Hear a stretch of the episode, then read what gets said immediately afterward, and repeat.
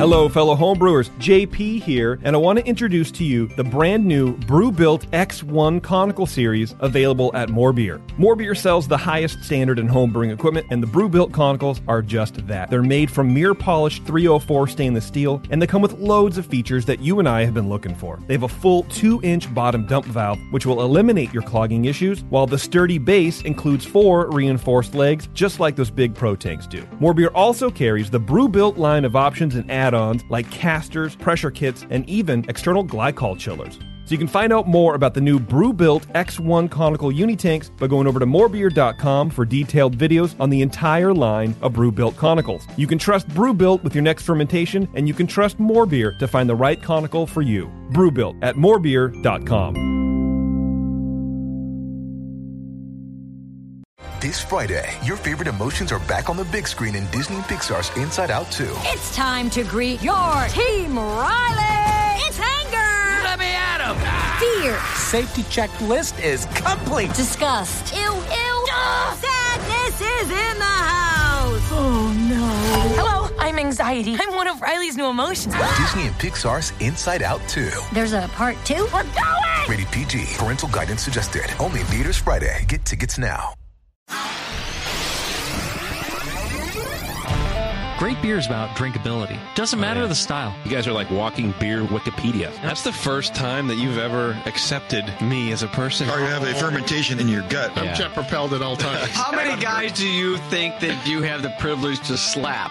Somebody who's never tasted a commercial example, and this is how you know everything about this beer? Please, you don't. I think you know, that's with the- bullshit. I think it's bullshit too. Wow. Are you guys gonna arm wrestle? No, No. we're gonna teabag fight. Yeah. You heard of Junkyard Wars? Can I get another high five, Beavis? Now, live from the Brewing Network studios in Northern California, this is the radio program for home brewers, craft brewers, beer lovers, and beer geeks. It's your only source for live beer radio that brings expert brewers together with, well, expert drinkers. This is the radio program with a head on it. This is The Session.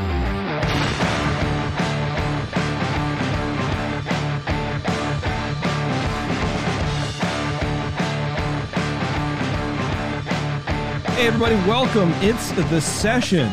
My name is JP, and I got to tell you, I'm very, very excited about today's show. I've been talking about it, if you listen to the last couple shows, just non-stop for the past, I don't know, two months or whatever about this show. We are on with Athletic Brewing Company, otherwise known as the non-alcoholic uh, brewery, uh, basically just the one. I know there's there's a bunch more out there in the in the in the space, but Athletic is the big one. They've gotten all the press. They deliver the product that, for me personally, tastes the most like beer. But we're gonna get into all the all the tasting and stuff um, here in a second. But I'm really really excited about it because again, if you've heard the shows before, uh, before today, I do sort of go on and on about how I like tasting beer, but I don't like getting drunk really, and blah blah blah. And then now I'm going to be 44 in a couple weeks, and I just, man, I just, I just get tired. I just have a beer. And I just get so fucking tired, and it's like uh, you know I have two speeds when I'm drinking. It's either it's either falling asleep after one beer, or I'm staying up till three in the morning regretting every single life choice I've made in my entire life. So, non alcoholic beer has sort of filled this space for me um, where I can, I don't say fight those urges, but, you know, quench those urges, I suppose, or at least satiate them for a little bit and not feel like total dog shit. So, anyway, I'm really, really excited. We're here uh, with Russ and Kevin from Athletic Brewing. Guys, welcome to the show. Thanks for having us. Awesome. Thank you. Yeah, for sure. Thank you for sending in beer. You sent six. I didn't know that you guys had so many beers, and I I I, I I think you even have more than than what you sent. But six beers in a space that, for me, has sort of I don't know remained unchanged. I guess non-alcoholic beer is sort of like, well, you have you know was it what's that Klostheimer or whatever, and then you have like some random non-alcoholic beers made by like the big beer companies uh, that nobody ever drinks. O'Doul's, you know, that just smells just smells like the worst skunkiest beer in the entire universe. Um, and then along comes a craft beer and instantly I go, oh, a, a non-alcoholic craft beer, sure, right. This is going to taste like absolute shit. and I would I would honestly challenge anybody, and I've said it even before you guys were here. I would challenge anyone. I would put I would put the couple beers from you guys that I've had. I would put them in a flight of craft beer and challenge people to pick out which one is non-alcoholic because they just don't. It doesn't. It doesn't scream non-alcoholic to me. It doesn't have any weird flavor. It's not thin. Some of the non-alcoholic beers that I've had are like, oh, this tastes unfermented. It's like unfermented wort, or this is a, a thin porter, or there's really not a whole lot of flavor in this pale ale or whatever it is. But the beers you guys are producing, they're they taste they're they're full. They're they're they're like a complete tasting package. So I want the specific details on each one. You guys are to do that? I don't know. So we're we're to taste some of the beers, and you know I I do want to talk about it, but uh, I do want to talk about just athletics history. When did you guys open up? How long you guys have been a company? Uh, so I we we started in in late 2017, early 2018 was sort of like the the inception of it all, um, and it started in a garage, uh, just like you always hear about these, like you know the the big old like professional brewers like Sierra Nevada, you know Sam Adams, all those, you know, garage breweries. Uh, mm-hmm. It started like that. So Jim, or sorry, John and Bill were the sort of two head honchos of it all. They sort of built it from the ground up, uh, and then it sort of all took off from there. Um, I don't know if Kevin's got anything to add to that. I was I was employee number seven. I was the third person to work on the floor uh, in the company. Wow. So I was I was early on in, in late 2018.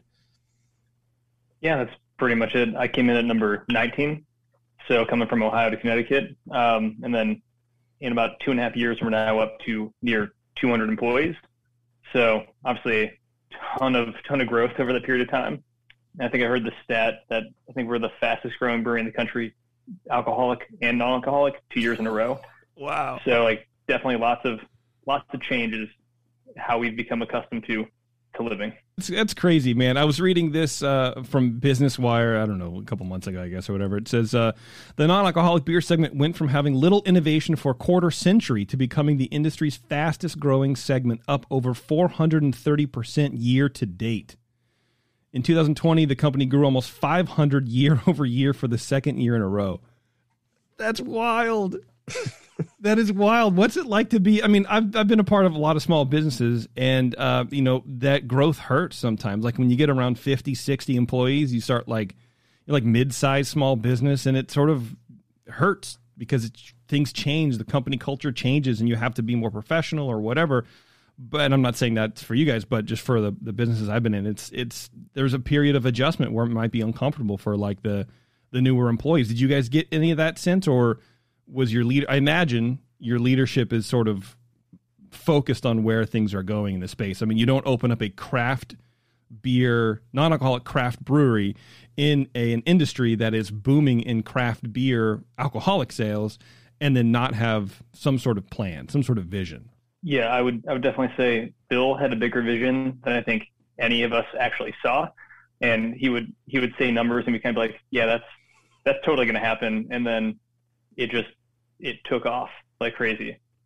But as far as company culture goes, things were going pretty steady. I think we were up to 30 or so people when it was Connecticut.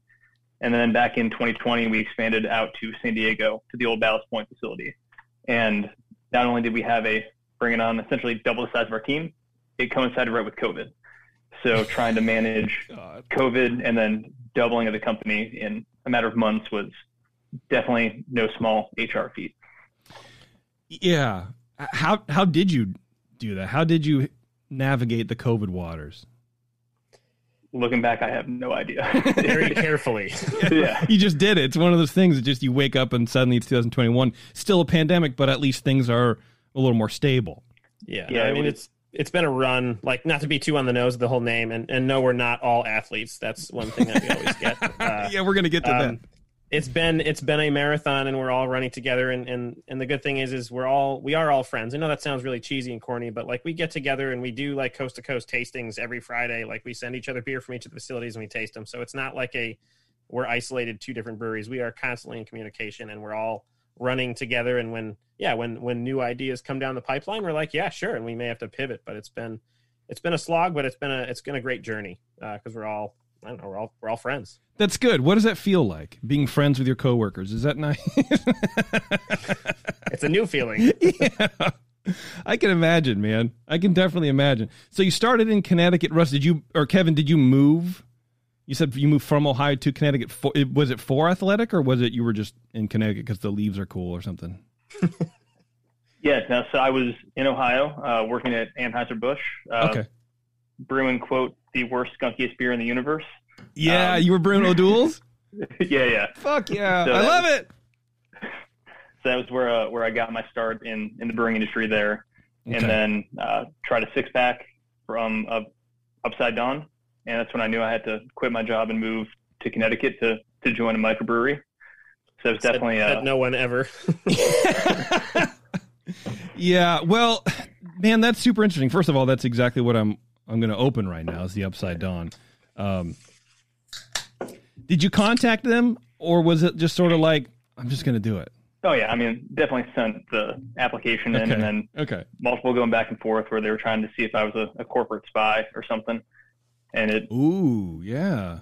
We Yeah, we actually had serious conversations about that. Like we were we were very very concerned at first. Seriously. hmm What? Wow. I mean, you would think, and this is, I guess, what's what's fascinating about about the the non-alcoholic beer space is, you would think by now all of this stuff would have been sorted out, right? Like you know how to make a a, a, a full-bodied, full-tasting non-alcoholic beer. Is it just? I guess it's easier to easier air quotes to make a non-alcoholic pilsner-based beer, or Kevin, that's just what Anheuser Busch was doing. So it's like, well, this is our wheelhouse. I mean, if you, have a lager based brewery, you're you're gonna make a lager based non-alcoholic beer. lager-based non-alcoholic beer. Yeah, okay, Yeah. that makes a lot of sense.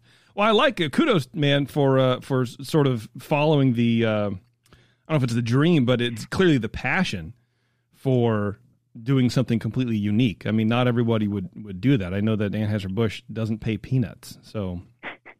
I mean, maybe sometimes they do. I have no idea, but um, you know, Yeah, I got I got a lot of looks like I was crazy, and then I think even while working there, Russ asked me if I was if I was stable, uh, just for having made that decision. So what did you answer? Because I'm sure the answer is no.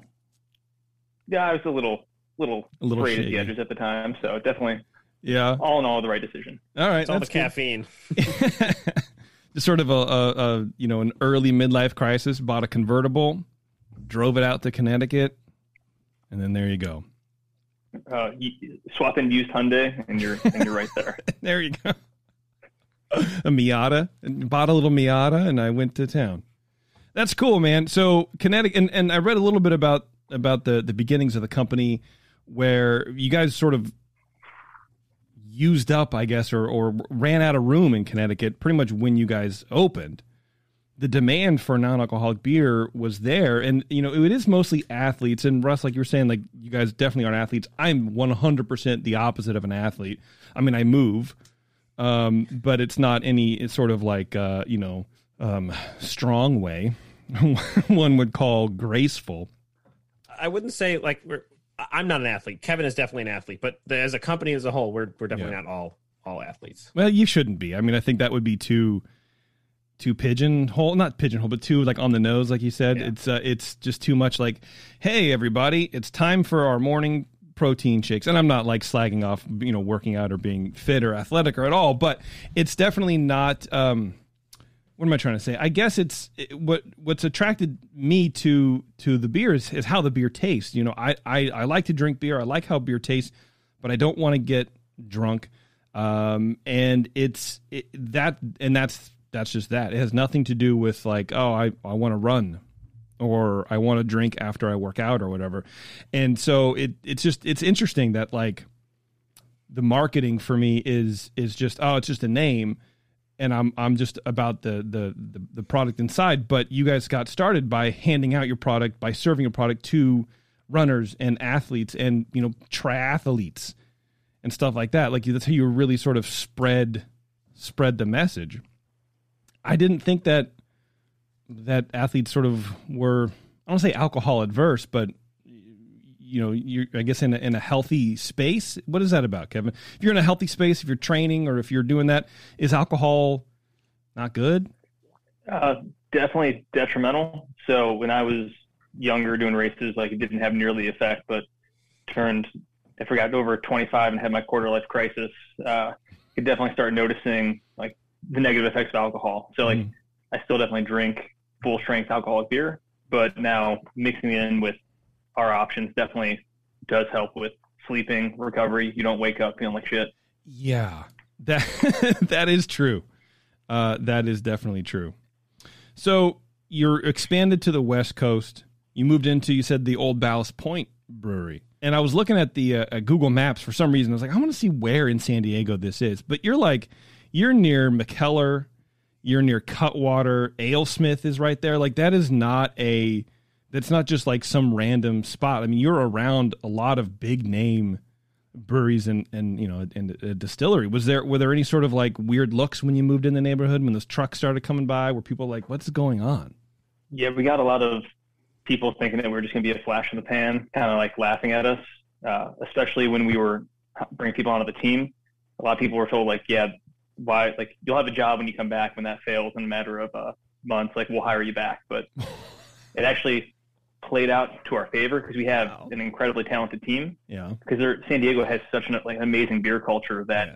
we're able to get awesome brewers just coming in excited about the opportunity to like really start from scratch and hit the ground running.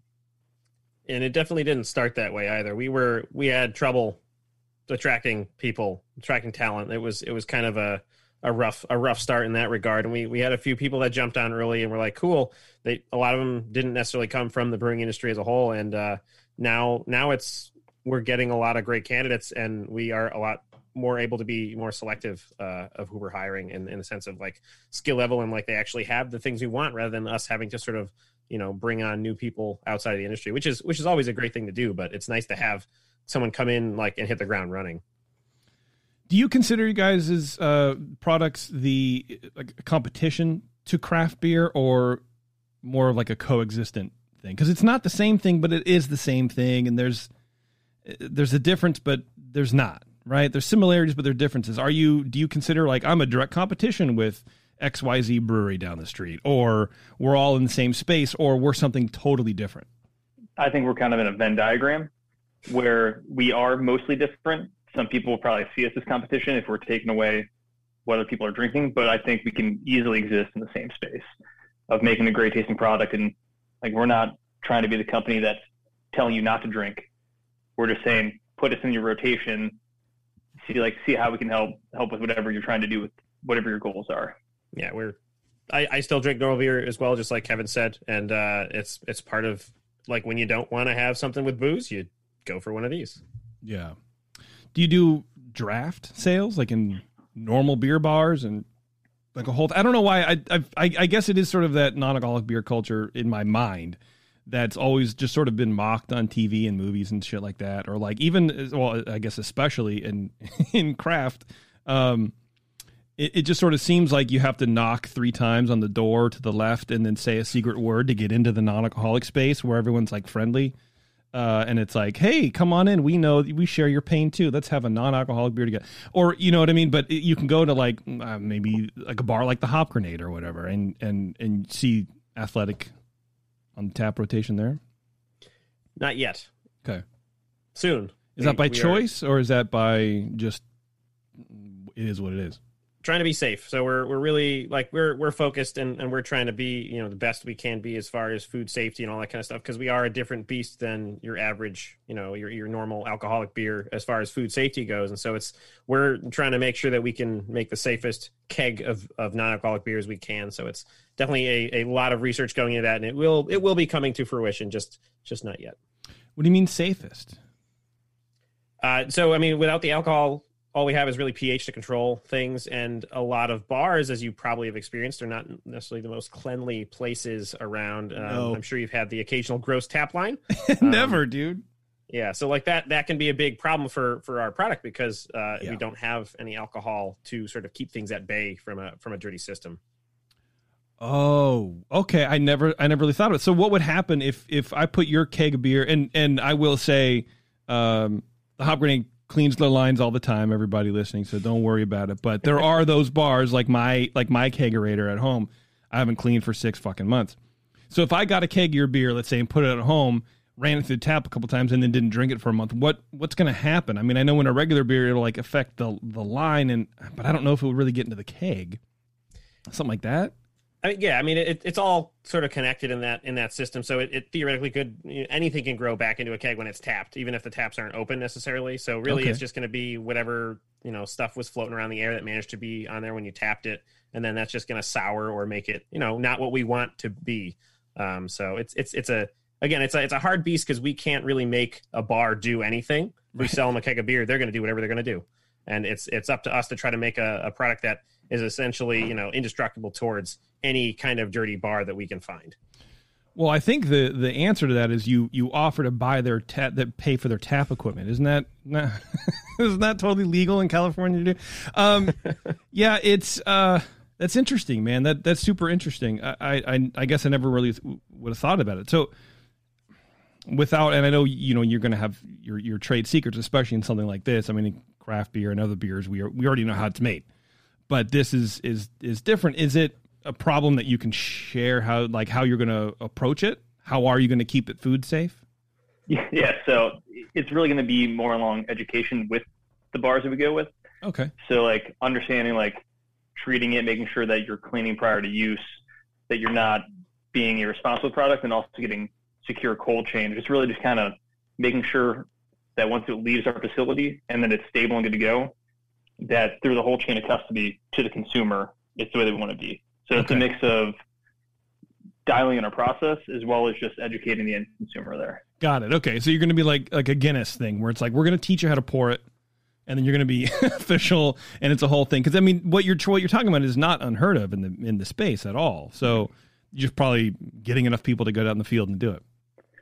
Yeah, and it's it's also two things. We want to pick accounts that are going to go through fast, so that like a couple weeks, not really worried about anything. So Mhm. if they're if they're moving through the product, it's much less of an issue.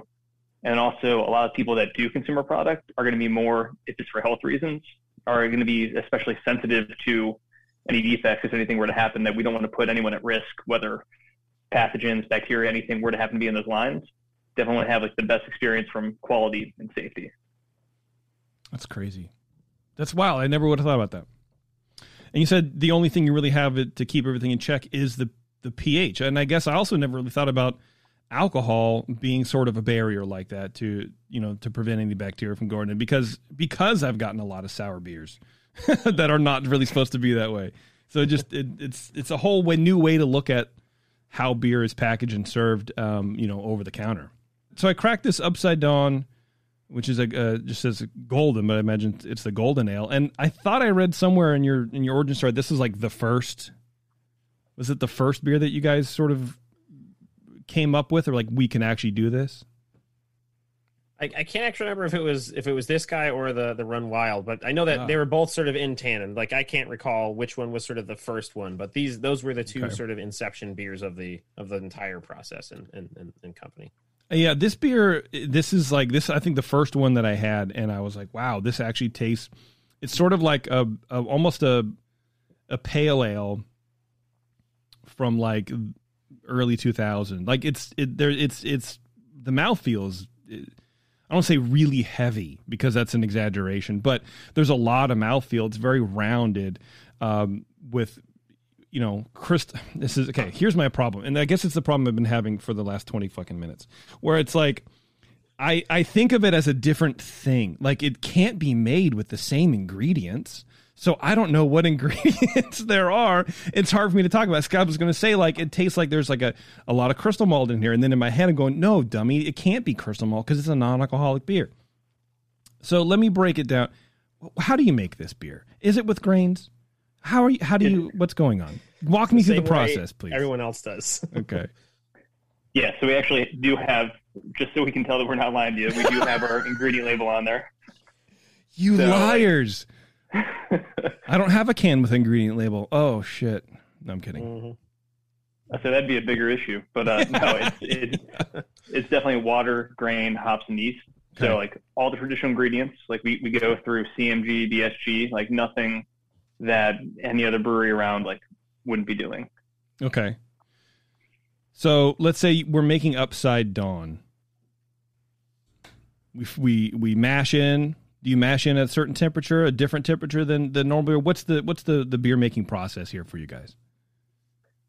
So I'm going to give my, my canned my canned corporate response here. Please do. Um, yeah, because it, it is proprietary. But Yeah. uh, the big thing is that like we're doing traditional brewing methods, and that there's not one silver bullet for how the beer actually becomes non-alcoholic. So it's just like if you look at normal brewing schedule, it's that same one, but we make multiple tweaks throughout the entire process. So just think of hyper attention to every aspect of dialing in our characters that we're looking for, and we're mm-hmm. just able to then produce an al- a product that is non-alcoholic. Yeah, I mean, provided that we, so we can go to any brewery and do this, make the same beer, provided it's clean enough that we can, you know, make sure we actually get through the whole process clean. But it's the everything is the same. The whole system is the same. You know, we're buying professional brewing equipment that is made for alcoholic fermentation, brewing, all that kind of stuff. So it's not a it's not you don't run it through like the non-alcoholicizer or some like equipment that you had made somewhere. You can go to 21st Amendment and you can make the same beer basically non-alcoholic. Because it so it okay, so it's it's the the method, it's your process. You guys have refined a process to extract the flavors that you need. But how do you how do you I well, you're not going to tell me. I want to know how you get the alcohol out. Because you know I I've I've read you know in like Brew Your Own magazine years ago it's like you can pasteurize it and you take your you know your beer and you you put it in a kettle in the oven for at 150 degrees for an hour and then maybe you'll have an explosion or maybe you'll have non-alcoholic beer. I don't really know. Um it's nothing like that. Okay. No. and that's it. I didn't and I I that's fine and I and I knew it uh, but you know I I want to try to crowbar something out of it but I guess I we, can't. I can tell you, we don't remove the alcohol. That that's probably the the, the most you're going to get. Mm-hmm. Okay. Well, here on the line is Coors Brewing Company, and they've just wanted to. I don't know. I like this beer a lot. Like I said, it for me it tastes like a pale ale. Um, it's not super bitter. The the hops. See, the hops are another thing. So, are you guys just using like wh- like what kind of hops are in this golden? It's Upside Dawn.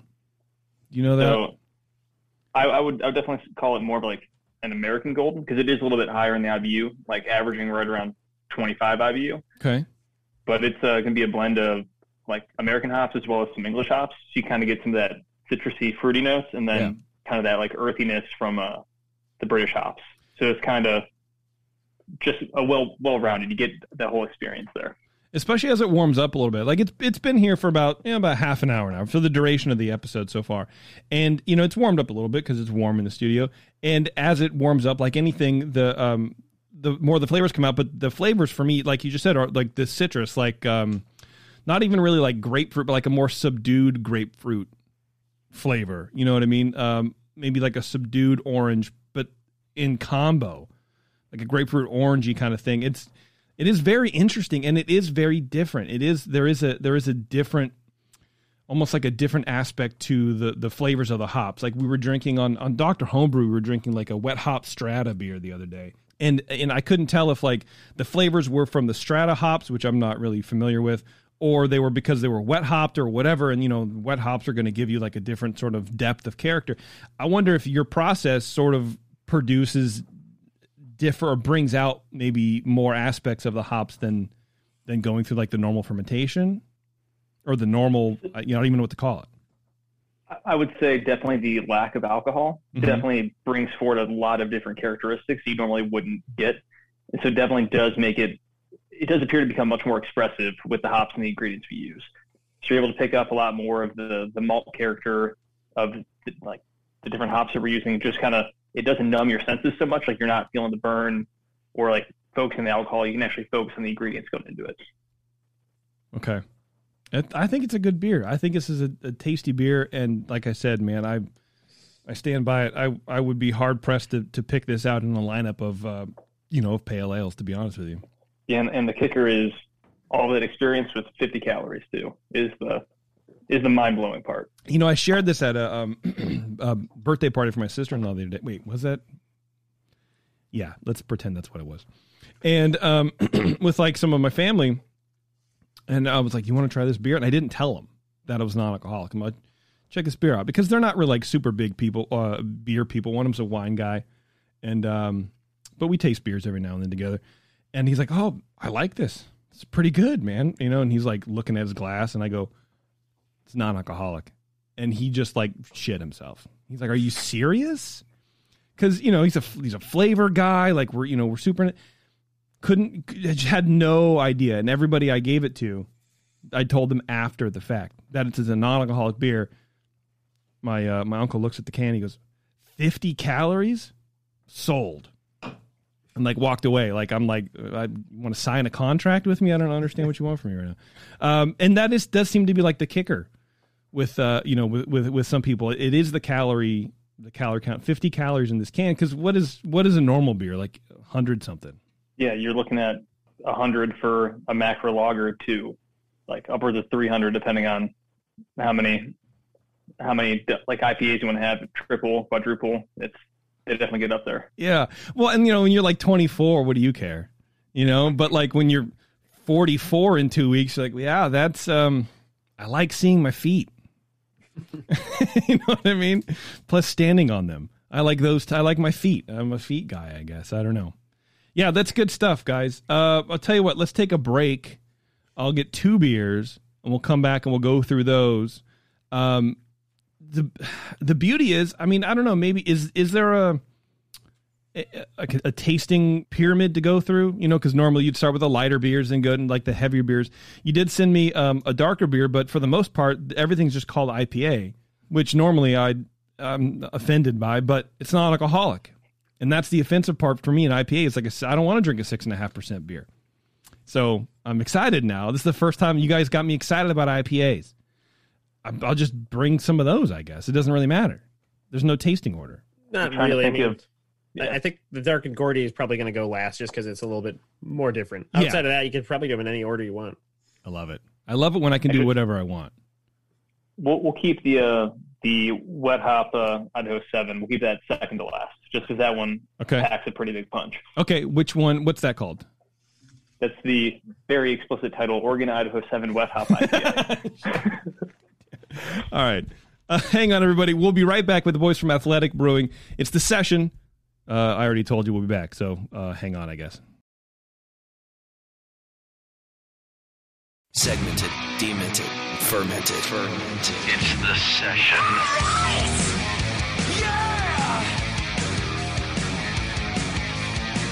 All right, thanks for hanging on, everybody. We are back with Russ and Kevin from Athletic Brewing talking about non-alcoholic beer was as much as we can. You know, get nothing from you guys. I'm kidding. I totally understand. Uh, you know, here's the upside dawn can. I love the the artwork too. It's very simple. It's very, but also sort of like I don't know, retro. It almost looks like a like an old national parks poster. You know, I can see that. Yeah, I like it. I don't know. Like I said, when I opened up the box the first time, I was like, wow, I, I want to take a picture of this. Just the, the the colors you guys use, like the sort of two tone on the top, everything just looks really nice. Uh, you know, it's a good it's a good package design. So I cracked the Run Wild, which is the IPA, and I will say, you know, I so the first one I ever bought was Upside Dawn. I bought a Total Wine, and you know, tried it, liked it, of course, and then went back the next time because I'm really addicted to the um, the hop the hoppy refresher, the hop water from Lagunitas. Constant, just absolutely constantly drinking it. And um so anyway, so I, I got more upside dawn and then I got the run wild, but I was like, you know what, An IPA, I don't know how I, I can imagine okay, sure, the golden ale, yeah, you know, they did a good non non-alcoholic, you know, golden ale, but IPAs, I mean, I know beer and the hops are probably going to get just destroyed by whatever process uh, whatever. So I was very, very skeptical going in drinking this beer as just a, a beer dickhead. And I was I was completely wrong. 100%. It has a, a great hop aroma, kind of that light citrusy notes that we were talking with the with the upside dawn. Uh, but you you smell it, you definitely know it's an IPA. It has a bite, it has bitterness to it. To me, this is like it, it tastes like a like an old like an old school, and I hope this is no offense because I mean it as a compliment. Because uh, I don't really like modern IPAs to be honest, but like an old school IPA, like early 2000s. There's some crystal malt, feels like crystal malt body. there's some oomph to it, there's some weight to it, but the bitterness comes through and cleans it up, and you do get some of some sort of like earthy, sort of old school hop vibes from it. I I, so I personally really like it because like I had an IPA the other day, tasting it from with someone, and it was like, oh, two row malt and a million pounds of hops in ten gallons of water. And you're like, okay, this is great, this is cool. I need to replace my tongue now. Um, but this, there's flavor, and I sort of miss that about IPAs. Honestly, is that you know they're just like we've stripped them down so much that there's not a whole lot of care. There's not a whole lot of malt, you know, complexity. I sort of miss crystal malt in IPAs. Is that yeah, this is meant to be like a very traditional West Coast like IPA. So pretty bright, somewhat bitter, and then and then enough enough hops to make you happy. How do you go about designing an IPA like this? Like, is it is it just like, well, let's make an IPA with our with our process, and then um, see how it shakes out, and then adjust from there? Or I mean, how do you how do you approach that, knowing that IPA is the big dog in the room when it comes to the to, to beer? That if you can't So make a good IPA, you're done. I'll give you a crappy answer, and then Ken give you a good one. Uh, how would like you've probably homebrewed a couple in your in your time? How do you Yeah. go about making an IPA recipe? Like, Um, I throw it out and make a porter instead. But if I was going to make an IPA, it would be, uh, yeah, I would just, I would just, uh, I would try something so I'd have something to build off of. yeah, same thing. We we can we do the same thing that you know homebrewers do, professional brewers do. We just go to make an IPA. We choose hops that we want, what, what flavors we want to accent accentuate, and then believe it. go from there. I can't believe it. So, so your process doesn't like change really the flavor ratios or, or, or throw it out of whack. Like if you're, I don't know, um, lagering a beer or, you know, if you're putting on a beer to, to age, you sort of want to give it a little more hops so the hops can kind of carry through because they do diminish over time. Something like that. I would just imagine if you have, you, cause you have a process, the flavors aren't going to be the same, but maybe they are. I don't know. Is that what happens?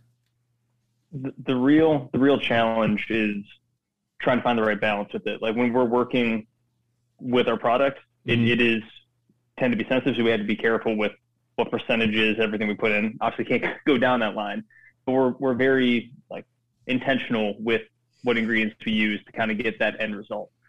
So really thankful that John and Bill did all their hundreds of batches in the garage, so we're able to get kind of like the framework of how to make it work with the process, and then from that one, it's like Mr. Potato Head. You can you can plug and play. You can you can really like, oh, it'd be kind of cool if we swapped in this grain and we tried this technique, and then we have a pilot system. We let the brewers go wild with it, and then just kind of see what happens. So some of our best discoveries have just been either mistakes or just someone like, what the hell's going to happen? And we didn't have an answer for it, so we just tried it.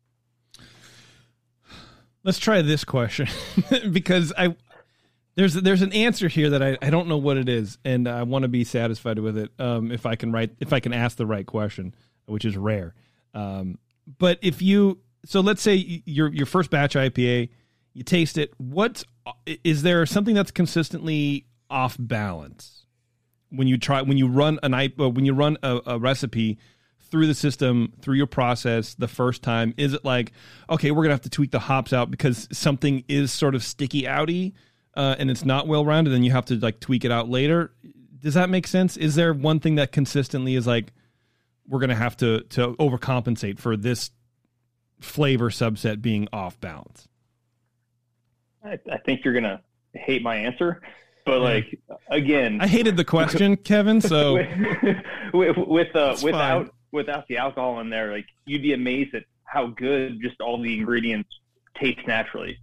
Like okay how good malts can be, how how delicious hops can be, just in that combination, in that format. If you're not abusing them and like treating them poorly, it's going to taste good. Is it always going to be a winner? Is it always going to taste great? No, but like it's just experiencing ingredients that everyone loves, just in a different format.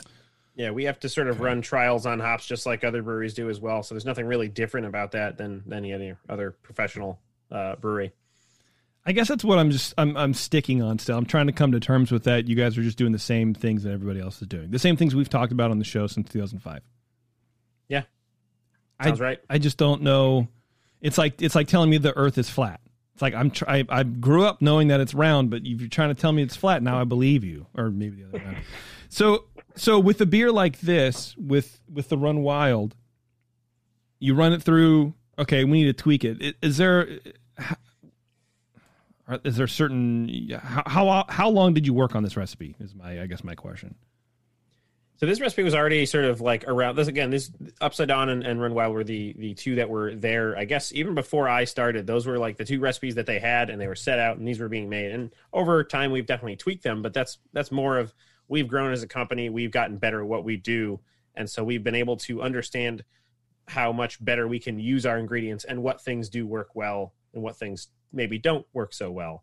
Um, so really, it's it's it's just been there since the beginning. John John came up with it, and we've just sort of iterated on that, and then expanded things outward since then. So I know it I have an answer that, that that might be able to to give you something. Uh, okay, thanks. So like when the the brewery in Connecticut is a steam jacketed kettle, so obviously the boils are going to be different. You're you're boiling Connecticut, you don't get the same evaporations. Like obviously no brew house is the same. Moving out to San Diego, it was a, an external calandria. So you get hmm. wort up to 217, 220. You get more caramelization. So like the big challenge that we've had as far as like flavor matching is getting the coast to coast the same. So that was definitely like, how does this like how does this system produce what we're looking for compared to a different system? And that's where a lot of the fun came in of making tweaks, going in, shipping beer across country, sitting down on Zoom, six feet apart in the pandemic with a bunch of strangers. Like how like, how does this taste? Like really getting that feedback back and forth, and then translating that into just like the next process recipe, and just keep on going that line until we get to a point where we know our system, we know how to anticipate how the ingredients are going to react to what we're doing. Okay, I, I think I believe you now that it's that it's you're just doing the same things. I think uh, everything's settled in. My brain is sort of. sw- I, I get it now. Now I think I'm with it. Now, uh, now I understand. I'm on board now. What's the uh, what what size uh, system do you have in Connecticut and then in uh, San Diego? So we're we're operating on a 40 barrel system in Connecticut and then 100 out in San Diego. Jeez. So definitely definitely some tweaks to to make it all work. I, it's wild to me that in a 40 barrel system in Connecticut, like you you needed to expand within what a year and a half of opening something like that.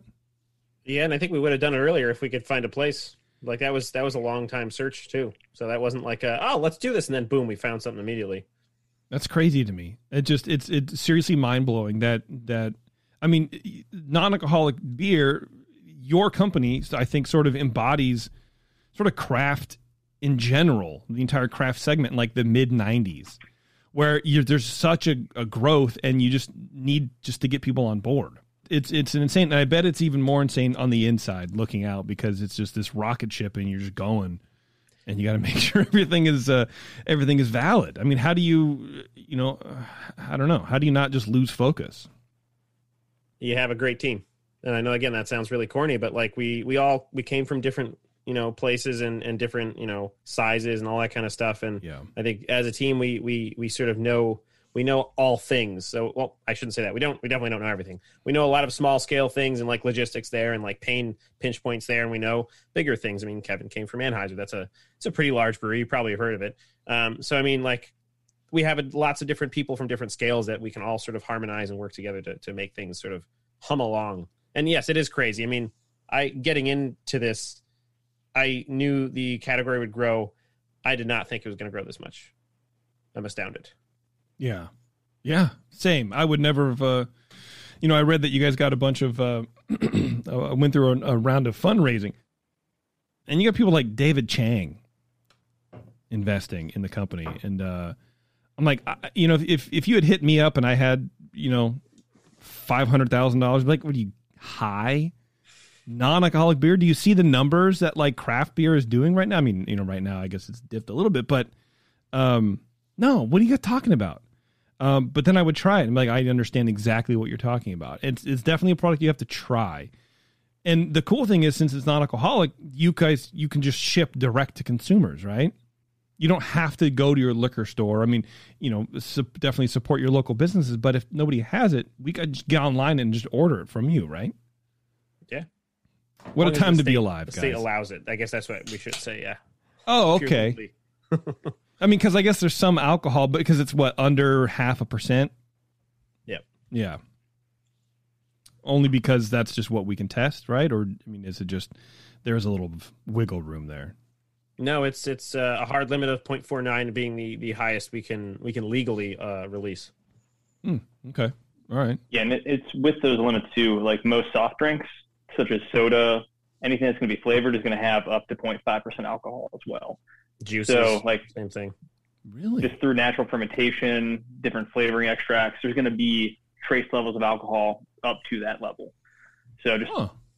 just because we're we're malt based means that we fall under that extra scrutiny of having to label it. Got it. Okay. All right. Uh, well, I'm finally opening a beer that I haven't had yet, and it's the Free Wave, the hazy IPA.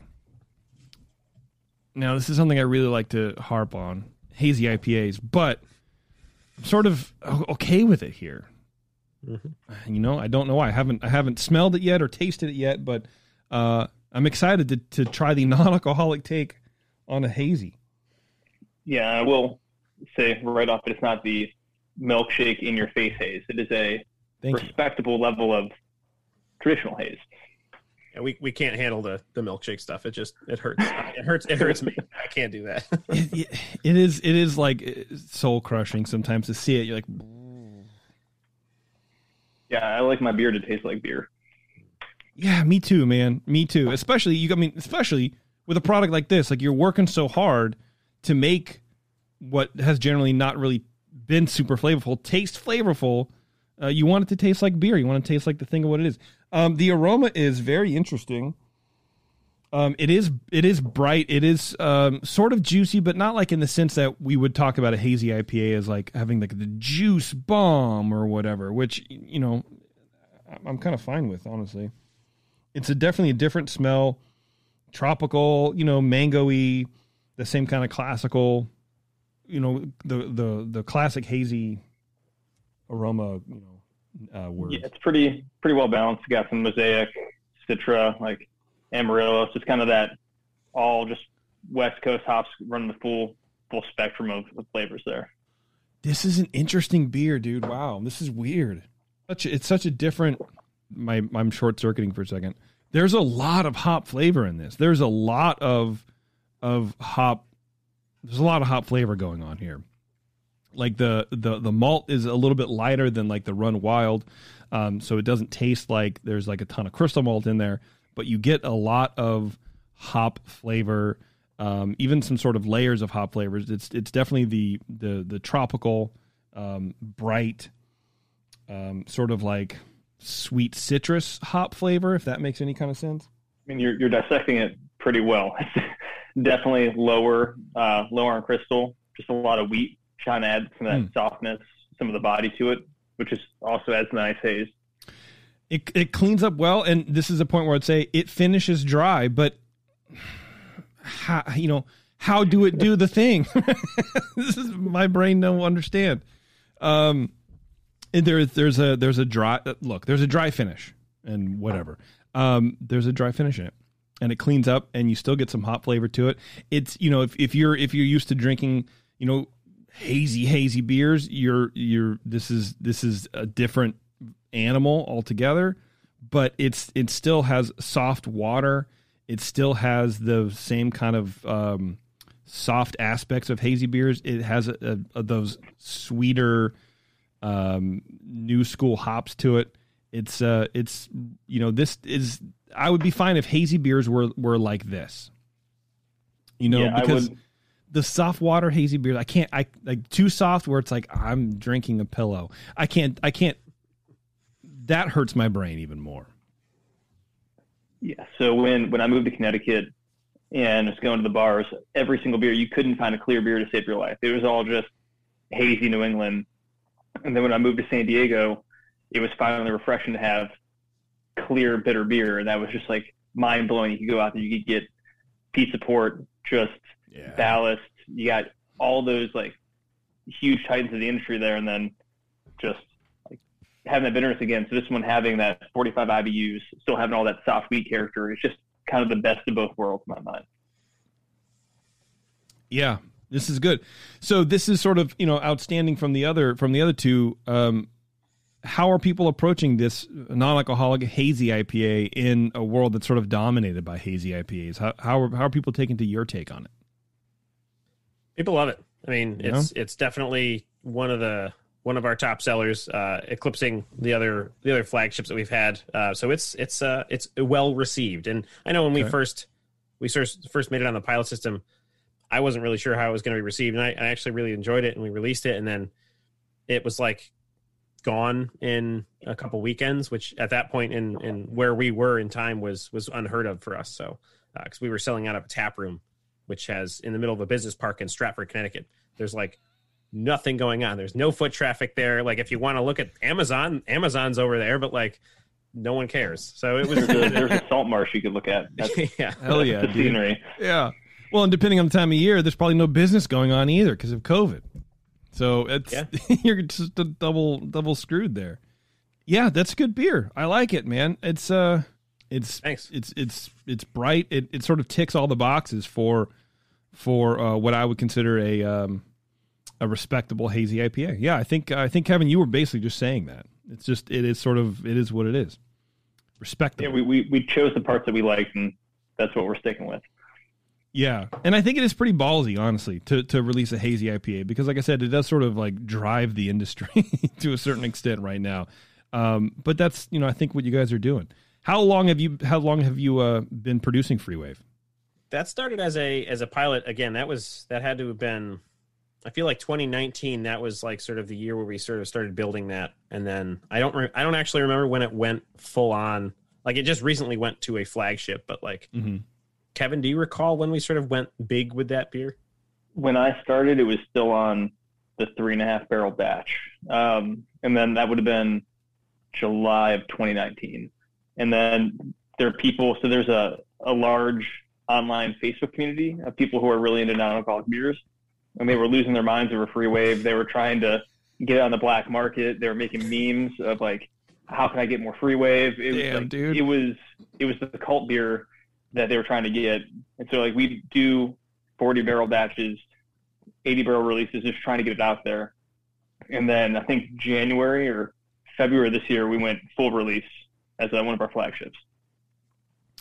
You know, uh, drinking that last sip in my glass definitely uh, pinned it down a little bit because the, the, can's warming up a little.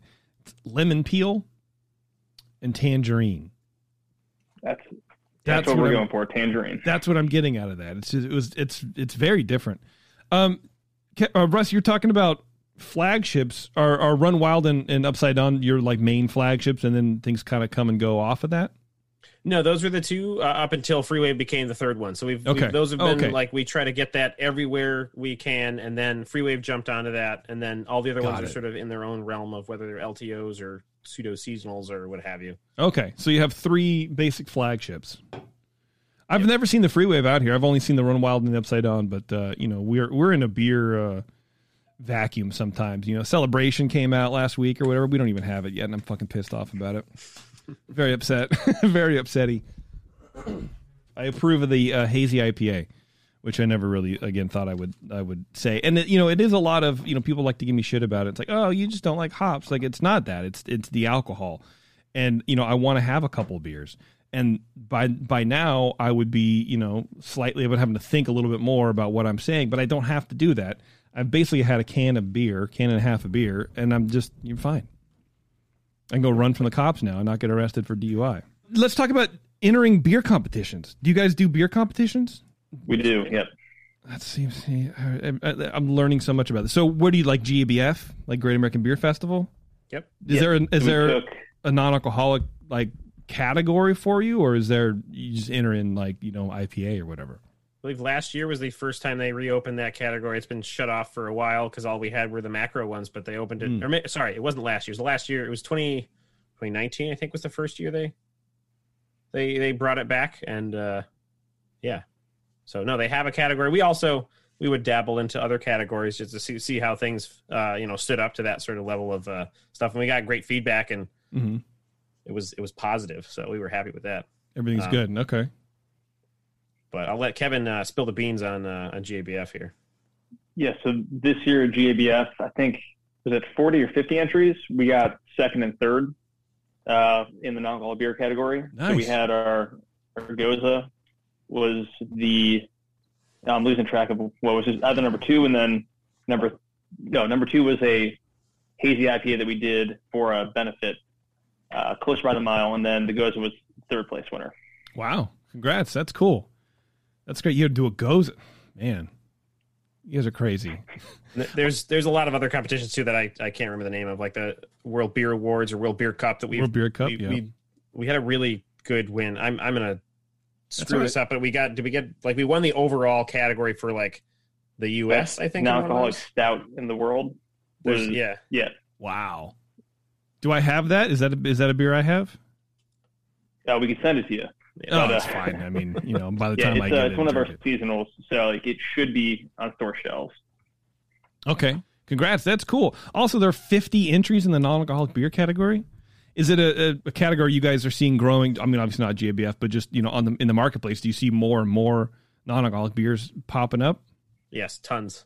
It's it's it's it's actually great too. We like to have it expand. We we don't want to be the only ones here. We want everyone to to to do it their own way and and succeed. We just want to make sure that people are are doing it, you know, the right way in the sense Mhm. of safety. Because again, we we harped on this before. Like pH is our our major control point, and if you don't have that, then then things can go into a danger zone. And so we're really trying to make sure that we hammer on those details and that people know like that's that's like your number one critical thing it's got to be food safe because it is a food product. That's the thing that most people don't understand is it's not it's not beer in the sense of sales. It's it's food.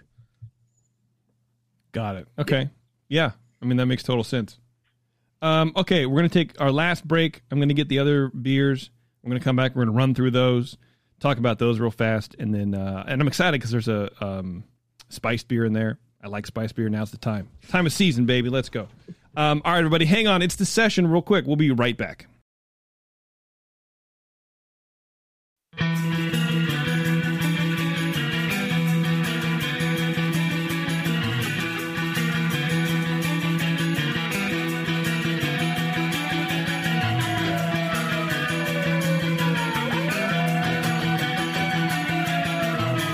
You're tuned into the session. Life's too short to listen to crappy radio.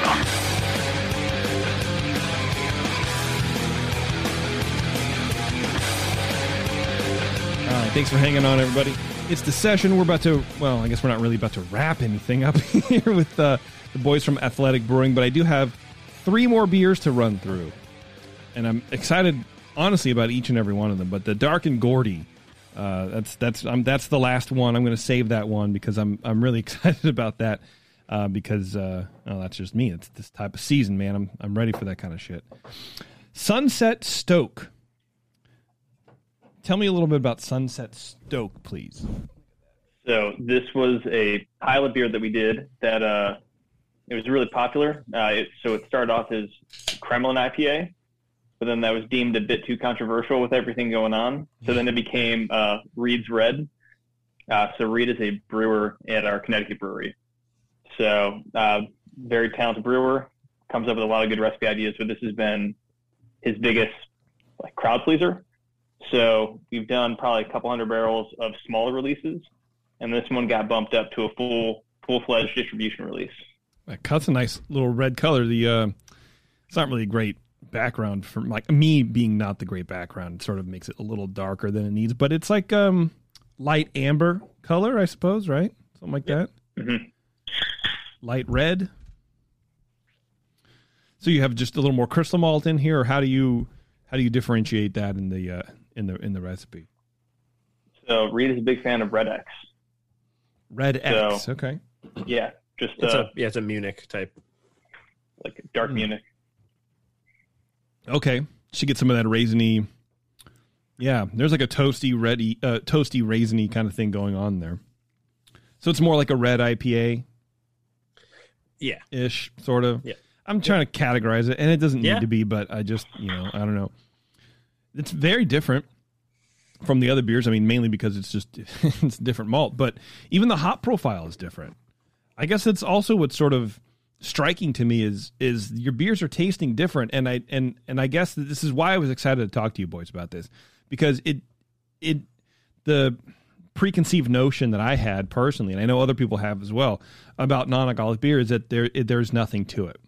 There's nothing going on, and maybe you'll get one that like, okay, this tastes sort of like a beer, and that's fine. But how do you make several different beer styles? I mean, they're not all just IPAs. They're not all obviously golden in color and whatever. You have different colors. You have differences between them. You have different flavors. You're experimenting with different styles, and I think that's. Uh, I don't know. It, it's it's almost like um, too crazy enough to work, right?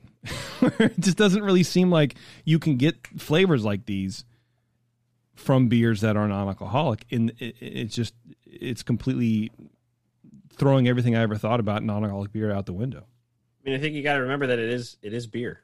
Like it's got all the same ingredients. It's done I the same way. It's it's still beer. You don't you, you can't you can't say it's not. I know, and that's and that's I'm I know I said I'm I'm on board, and I'm I'm still I I'm defaulting to that like this is mystical magic voodoo shit. and it and it's you know and like you said it's still beer it's not wow this is actually has a really firm bitterness this is probably the most like firm bitter beer that i've had of yours so far this is like Yeah, it- it, it it comes with Yeah. loads and loads of mosaic and Simcoe. Okay. So lots lots to back it up. if you are if you're looking for like a red ipa this is it wow yeah that's that's very firm bitterness man nice but it you know and it's not it's not too uh it's not aggressive Did you say you're getting kind of stoked about it? well it is getting sunset here it's been- dark here for a while. yeah. yeah i like, your it too, your reaction of kind of confusion is I've seen that like at Beer Fest where we hand out our beers, so folks be going around getting a good buzz on, stop by the athletic table and like you can just see the gears trying to turn. Yeah. And they just can't process like what's happening. They're like they look at you, their their jaw goes a little slack and they're like they think you're lying to them and like it's just like watching that moment of realization just kind of come in is is really satisfying. It's got to be. I mean, that's probably you know next to your paycheck, uh, right? This is probably the most set, the second most satisfying thing about working at uh, at Athletic is is turning people's heads inside out. You know what I And it- mean? it like, it, it, it doesn't come with the without the pain too. I mean, like I, I know when we went to GABF for the first year, like you get a lot of people who come up just as Kevin said, and like, wow, that's really cool. And then you get some people that like they read, they see non-alcoholic, and they just turn right away. And That- it's or they like say, yeah, why would I want to drink that? Like, yeah, it's- that's sort of the counter. That, that that was my next question. Like, what like what sort of negative experiences are you getting from from from this? it, it is a lot of that. People just Okay. don't. Well, why bother? Like, why am I? Why why would I do that? And then you know, that's we have this big like hands in hands thing where we just got to get it into people's hands because they just have to try it. If if they go in open minded, they're gonna like it, and that's kind of the thing that we just need to try to encourage is that people Yeah. can't. As, as you're having trouble getting over your preconceived notions, Yeah. most people have those, and they're they're hard to they're hard to push through. and I'm dumb as shit. And so I imagine like smart people are going to have a, a, a easier time, but there's more dumb people. There's people dumber than me, and I feel like you know they're going to have a rough time too. No, but it's like, and and that's sort of like you know back to your origin story, right? Where uh, the way to grow, the way to to get this information out is to just serve it to people, just try it. And it's not like a normal beer. I mean, you know, I guess like normal beers, uh, normal beers. I probably even shouldn't say that. It is a beer. We we say leaded and unleaded is a is a term that we use. Okay, all right. You got your leaded beers. I mean, people have the same sort of issue with with with brands that that have alcohol in them. You know, we got to get people to try them, but I think the door's a little more open to that. The channels of distribution are a little bit wider. It's a little bit more accepted, I guess, or whatever. But for the unleaded, for the non-alcoholic, I think you have to work twice as hard, three times as hard, because you have all these barriers to break down first before people are willing to try it. Some people, not severely open-minded people like myself who just buy it on a whim no matter what. and, and there's enough people out there who are willing to try it too and that's like we initially that was definitely a fear that i had. And, and like you see that when you go to these major beer mecca things like gabf things like that that you know the crowd is definitely tailored to heavy duty craft beers. They want the milkshake ipas they want their pastry stouts all that kind of stuff. And that's that's a tougher crowd. Um, but again you do you do turn some heads there. Um, but really it's just about like people are going to talk. And that's like you said you brought it to uh, uh, your sister's whatever that was. Mhm. and like people tried it and they were excited about it and they and they they like you know you don't tell them they like it and then they're like cool i can actually like this and like that's like our biggest our biggest thing is like word of mouth just try it. You'll like it, and tell somebody about it. right, right, right.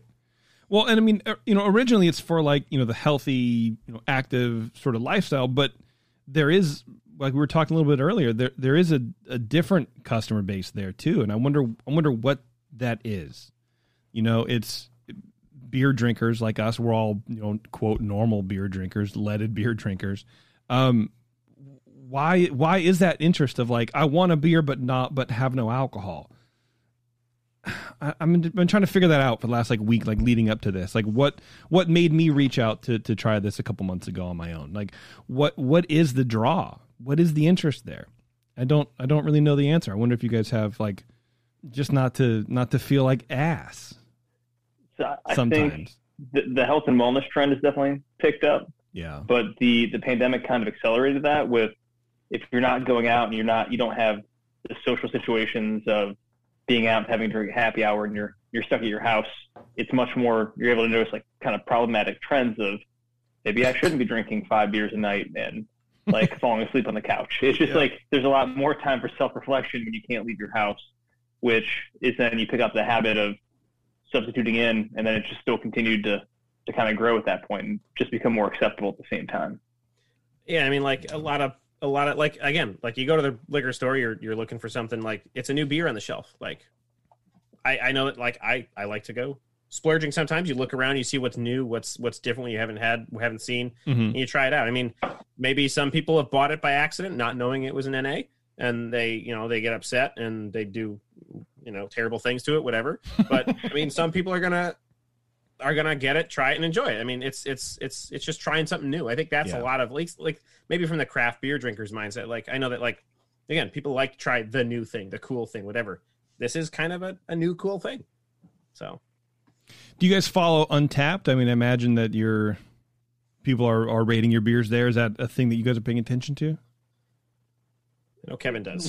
very, very I, I was a little thin skinned uh, getting to there. Like you'll have people who drink it from the perspective of non-alcoholic beer and like appreciate it, and you have people who are like one star, like this is dumb, and like that's that's just like their reviews, like not enough booze for me, and like it just goes there, and it's just like that's someone that like I want people to try it, and like you have to realize like they're coming at it looking for the burn, like looking for that that buzz, and that's not gonna be like what they're going to find with us. Like mm-hmm. we're we're there for the flavor and kind of like trying to have again this is corny, but being at a social event, if you have like a seltzer in your hand or like a soda, just definitely doesn't have the impact of holding on to a like a beer that you can you can sip on. There's just a lot more complexity to it. Yeah, you're almost branded like a nerd, or like here's here's oh here here comes uh, JP. He doesn't like to have any fun. Here's a non-alcoholic beer you know, or whatever. Like here's here's he has a soda in his hand, but you know you could you can run up with this and nobody you know, not that nobody would know because they shouldn't see. And I guess this is this is sort of like the the juxtaposition of like, you know, you want to you want to party, you want to keep the party going, you want to extend your night out, but at the same time you don't want to get super wasted and you want to tell people, but at the same time you don't want to be I don't know, I guess made fun of because there is that subset out there of people like you said, like a GABF, and I've been a GABF several times. I know exactly the type of people you're talking about. Um, so it is this weird. It, it's category changing, and it's industry changing, and it's gonna it's gonna take a, a little bit of time, I guess, to to to get uh, beer drinkers, hardcore craft beer drinkers ready for it. I don't know. I, I think the just the fact the term non-alcoholic beer has always been sort of weird but I don't think it needs to be, especially with beer that tastes like beer. And, and we're never going to get beer. them all. Like it yeah. just won't happen. No, like no, and we're not trying to. We're just trying to get enough people who want to try to try it. I mean, it's it's just another option. It's again, we, we talked earlier about competition. It, yeah, it's a we can be or we can't be. It's kind of up to the consumer. It depends on how they view it in in their mind. I mean, we're just trying to make something that anyone can enjoy anytime. Well, and clearly you're doing it. We are talking the, the the numbers of growth earlier in the in the show and that sort of shocked me because I didn't think that there were that many people that were after these flavors in a non-alcoholic variety. Total, just caught me off guard. And I think it's Literally- great. And literally I think hundreds of them now. yeah, they're all related very, to me. Very dedicated. Super hydrated too. yeah, that's right. Um, I, I don't know. It's uh, it it's it's great. Anyway, um, I opened uh, Ready Front. Can you talk a little bit about this guy, please? Yeah, so this is going to be one of our. Uh, this beer is releasing on Veterans Day, so it's going to go live on November 11th this year. Okay. Um, wow. So, got to give shout out where it's due. So, uh, Chris Callum, he's our director of operations, is an Army vet. So he worked with the brewing team to kind of come up with the recipe. So he really wanted to highlight the hop character of it. So just kind of two row, keeping the the malt bill like really simple. Just really kind of keep it dry, simple. Let the hop show forward. So there, there's that, and then we also use uh, Yakima Chief, their veterans one this year. Okay. So uh, I think looking at it, it's a two experimental hops, Ekuanot, Idaho 7, and Azacca. So just going to be tropical citrus, some woody character, definitely Smells like that. unique. Yeah. Smells like that, that combo. yeah. I get that woody too. It's it's like um and I I wouldn't have got it until you until you said that, but that's exactly because it's not earthy, but it's, It's like a sandalwood almost. yeah, dude, yeah. Egyptian musk. Yeah, it's yes, yeah, yeah, yeah, yeah, like a, a sandalwood, and then the the tropical. That's a very uh, interesting aroma. That's a, an altogether brand new aroma for me. Yeah. So the, the cool part for, for this beer is that it goes towards three uh, different charities. So for like just buying the hops alone, so yeah, uh, Yakima Chief donates three dollars per pound to uh, Canine for Warriors, and then as a company, we're also donating on the can here. I got to see to Catch a Lift, and then Team RWB. So really just trying to like put our money where our mouth is, especially with Veterans Day, like not just making beer celebrating, but actually putting it back to the community. So doing some good with with the beer that we make. Nice, man. Cheers to that. That's cool. Wow, three dollars a pound. That's nothing to nothing to shake a stick at, man. That's good. Well, what a cool uh what a cool beer, and that's a that's a nice message, man. I think it's neat. And so this isn't out yet. This is November eleventh, and this is going to be you know online, I imagine too, or is this um you know at the at the tap room only, or or limited distribution? Yes, it'll be limited tap room in Connecticut, and then just going online just through our website. It's good. You know what? A lot of times when when people come on the show and it's like, oh, I have, you know, four IPAs or five IPAs, they sort of all either are reminiscent of one another, in the malt bill maybe or the whatever. But your IPAs do have they they taste different. This definitely has a different flavor. They're they're separate. I could probably pick them out in a in a in a lineup, which again, sort of not what I expected number one, you have way more beers than I than I expected at all because I imagine this is like a complex, you know, I mean not that it's not complex, but it's just a wholly different thing. But like you guys keep beating into my face, it's beer. It's brewed the same way, dummy. And then I say you guys are right. Um, but this is, uh, you know, it, it does have a, a, a nice dry finish, but it is sort of like a, a that candied citrus, you know, quality to it. The malt bill is completely different. There's a little bit of sweetness, but not too much. It's nice and rounded still. It's almost reminiscent of like the hazy, but but not that like not that much. Um, this is a good beer. I like this beer a lot, and I you know like I said, I'm sort of IPA adverse, and this is a tasty beer. We're doing our best. I like it. That's that's probably my favorite so far. I'm gonna be honest right now. I like that a lot. And then yeah, the last one is going to be nothing like the previous one. Yeah. Good. I hope so. You know, as I as I reach for it and open it, what is the um the driving force behind all you know, you, you have a lot of IPAs. Is that something that you guys are just passionate about or is that the easiest to to make into non-alcoholic beer or is this something you per market demand or what's the what's the the uh, the, the reasoning behind the multiple IPAs? All I think it was what I could find when we were going through like what to what to send out. Oh, okay. Because All right. we we do make like we have porters, uh, we have a stout that's a seasonal. Um, we've got a like a, a copper. This is going to be our kind of spring and summer seasonal. Uh, we're coming out with another flagship in in March. How many how many beers do you make? How many different beers do you do you guys make?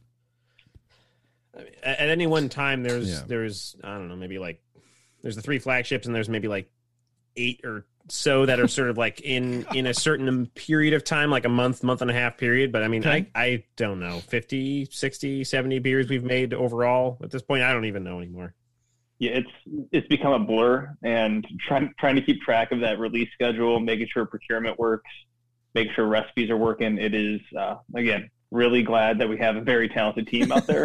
Because if, if that was if that was just Russ and myself, it'd be we'd be terribly lost. That's a Yeah, lot, for- man. I mean, that's that's more brands than than you know some other people that have been on this show. That's a ton. That's a ton. And you've been open 2018. Yeah. that's a lot. I mean, and I think that's part of the the sort of shock and awe about the um about the the you know how many styles you got going on, the flavors, the combinations, all that kind of stuff. Is you're a young young company, but you sort of went at it full force. Yeah again bill bill had a vision and and he he got people together that could make it happen and we're still going on that i mean i mean Yeah. not to like try to say oh like we haven't deviated from that we've made a lot of turns and twists and you know you know new imagination of what we're going to do but uh that's that's this is all coming from bill's like i want to have something i can drink and feel good afterwards Wow. All right, last beer, Dark and Gourdy. Dark and Gourdy. Tell me a little bit a little bit about this beer, please.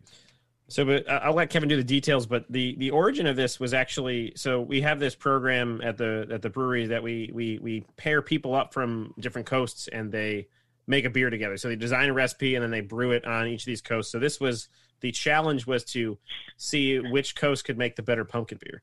And so this was one of those two pumpkin beers. This was last year, and now uh, it turned out really well. And so we took it uh, took it by ourselves to make it again this year. So that's what this guy is. Just uh getting a lot of good pulls off of this beer, man. Get a little CO2 in my lungs. This is um it's oh man, it smells like um it smells like a lot of stuff. It's I'm trying to s- It- figure it, out, like man. fall and uh, and the cooling weather. well, yeah. Um, I mean, you know, out here in the Bay Area, it's uh, you know, it smells like late summer because it, we don't really have fall. No, but it's like there's a grain smell. It smells like like the mash of a. Um, I'm trying. I'm like the, the. I'm sorry. The pauses were and the stuttering is because I'm trying to match the the name of the grain because I'm trying to be cool. But God, it's it is like a it's like a black roasted barley in a mash, but not that acrid, You're you're so close. right? So it's gonna be pale chocolate. Pale- So we, How did I not know that? Oh my god, I'm so stupid. That's my favorite grain of like all fucking time. Yeah, like you, you get all the roasted character, but like none of the harshness. You get chocolatey kind of toffee notes, but it's not in your face, kind of burning your throat going down. Right, and it's almost like it's like like almost like a like a nutmeg thing happening too. So is this is this spiced? Yes. Yes. Yeah, it's like a, there's. I think there's. Is there a nutmeg? Am I? Can you tell me that at least? Can you give me some information? Going to be nutmeg, ginger, and then uh, trying to think of there is we do have pumpkin puree in here. Yep. Okay. Actual pumpkins. So then, yeah, last year on the 2020 brew, we could not find pumpkin anywhere. The supply chain was all messed up, so we had to order pumpkin from a warehouse in Pennsylvania and have it shipped out to San Diego in like a matter of like two days. So the cost of shipping was actually more than the pumpkin itself to get it in the beer to meet the production schedule, so we could get it out before uh, Halloween. oh yeah, yeah. I was gonna say. uh, So it's super cheap. That's good. Yeah. wow, man, what a totally wild beer. Yeah, got to give a shout out. So Russ mentioned that there were uh, two brewers. There was actually uh, Sarah De Lorenzo. She's our sensory specialist on the East Coast, and then Tyler Tucker was our brewer down in San Diego, who kind of worked through email back and forth. This beer came out as a joke, and like we didn't think anything was going to happen of it. Bill tasted it and gave us a directive that we need to make 100 barrels like the next week. Yeah, that's man, that's a good beer. It is it is um there's a woody character to it. Um it's sort of like I mean this in, in a positive. It's sort of like drinking a candle. I mean this in a very positive way because I like I like candles like these. And I just that's that's my thing, and I'm I will never back away from that. I I love them so much. um, but it's it's all the what I mean by that is it's the the the super upfront aromatics of spices. A lot of times in spiced beers like these, you can cover up a lot of the spices with a lot of the malt, and you know the malt isn't very isn't very heavy here. It's like a medium sort of bodied, uh, you know, beer. It's definitely not as as heavy as it might smell, but I think that plays well with the spices that you guys have in there because those kind of take over and then everything sort of you know comes out in the wash and then and then in your mouth you have a little bit of roasty a little bit of this a little bit of that a little bit of the spice a little bit of the sweetness and it, it sort of cleans up really really nicely sometimes in beers like this the the instinct is to be like all right we need to overpower this with malt and then overcompensate all of that with spice but you sort of did the opposite the spices come through in the flavor really really well and that that's what I mean by it's like drinking it's like drinking a candle, which is very stupid. But I'm a professional, so this is what I'm gonna take that as as a true compliment because that yeah we, we weren't going for candle, but we got everything that we wanted out of the beer. Kevin, nobody ever goes for candle. You just you you achieve candle based on your life experience. It's absolutely 100 percent a compliment because it's it, it's this is a spice focused beer, and I've I don't think I've had a pumpkin spice beer that to me tastes spice focused. And I mean it in a very, very good way. It's a very good beer. I like it a lot. So the, the people who designed it were, were our pumpkin champions. Uh, again, a lot of us were not into this, but uh, it came out really well. I love pumpkin beer. What are you doing? Get out of here. Go go away. Um, uh, I love pumpkin beer. I, I I don't know why. I just I think it's great. A lot of people like to shit all over it. I love it. I will drink any pumpkin beer ever. But like I said, this is um this is not overpowering in any way, shape, or form. And I think maybe that's what a lot of people don't like about pumpkin and spice beers. Yeah. Yeah. There's definitely a gentle, a gentle. You get gently brought into the beer, and that's that's going back to your whole candle thing. Yeah, is it? yes, it's aromatherapy, but but with beer. Yeah, yeah, sensory therapy, man. I like it. Oh wow, actually, tasting out of the can is very different too. Hmm. I like it. Yeah, it's a good beer, guys. I mean, everything is really good. I think my favorites are the Ready Front and the Dark and Gourdy. Maybe because I like two words. I don't know. But yeah, those are my favorites. I like them a lot. Good stuff.